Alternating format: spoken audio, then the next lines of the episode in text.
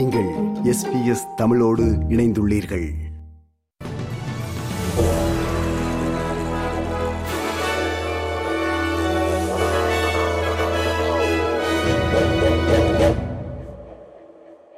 வணக்கம்.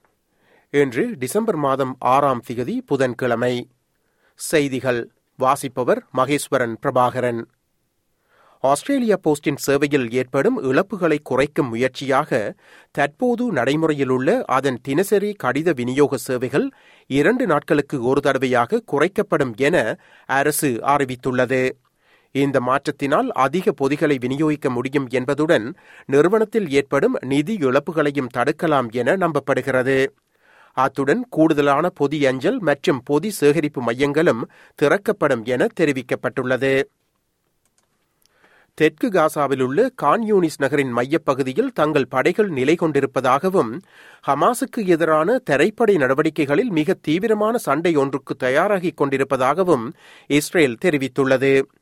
இதேவேளை தெற்கு காசாவில் உள்ள மருத்துவமனைகள் நிலைமையை சமாளிக்க முடியாமல் திணறி வருவதாக கூறப்படுகிறது. கடந்த அக்டோபர் ஏழு முதல் தற்போது வரை சுமார் பதினையாயிரத்துக்கு மேற்பட்டோர் உயிரிழந்துள்ளதாகவும் அவர்களில் எழுபது வீதமானோர் பெண்கள் மற்றும் குழந்தைகள் என்றும் தெரிவிக்கப்பட்டுள்ளது நாற்பத்தி இரண்டாயிரத்துக்கும் அதிகமானோர் காயமடைந்துள்ளதாக கூறப்படுகிறது There are shelters that fly the UN flag. Uh, that are sheltering thousands and thousands and thousands of, of people, men, women, and children who are trying to stay alive, right, and get some food or get some water. We have seen since the beginning of this conflict that those places that fly the UN flag are not safe either.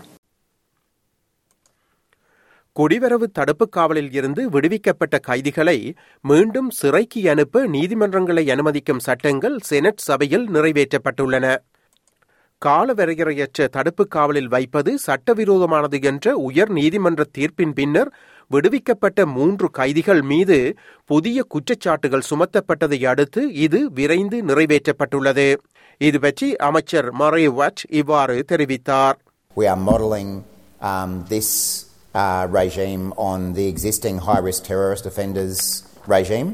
Um, so we have some confidence in its uh, ability to work, given it's being based on a regime that already exists. One of the amendments that we've tabled requires the immigration minister to deliver an annual report about the operation of this regime. So that is intended to give a level of transparency going forward.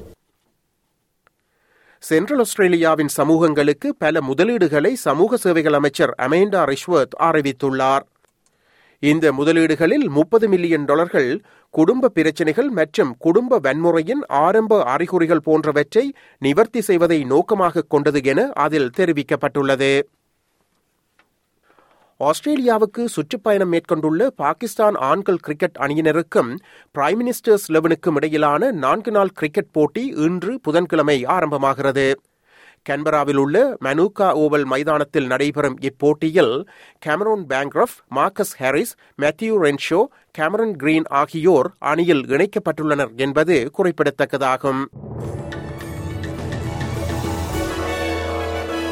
இத்துடன் செய்தி நிறைவு பெறுகிறது.